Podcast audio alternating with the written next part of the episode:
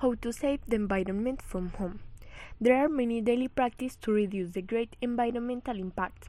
Everything starts from home. The habits we have are created from home.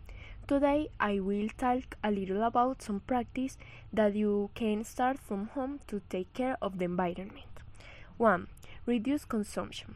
This action is more effective than recycling and reuse, since it does not require energy expenditure nor does it generate waste. Reducing consumption also implies not buying beyond what is necessary. For example, bags or bottles of plastic, raw materials, etc. When shopping, choose items that have a long shelf life and choose the best quality. This also applies to other things. Use less water, electrical energy, in the car less often. 2. Save the energy and water at home.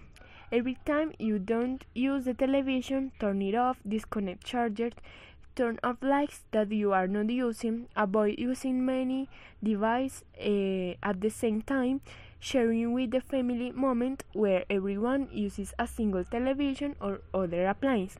To save water, you can have a reserve tank at home that is full of rainwater or collect rainwater in buckets and use it to wash the car, motorcycle, garden, etc. Close the tap every time you use it. Take short showers or not use a lot of water when showering. 3 recycle and reuse. You can recycle fruit or vegetable waste and compost for the plants in your garden. Recycle plastics, containers, glass, paper, cardboard, expired, expired medicines, used oils, spent batteries and light bulbs, etc.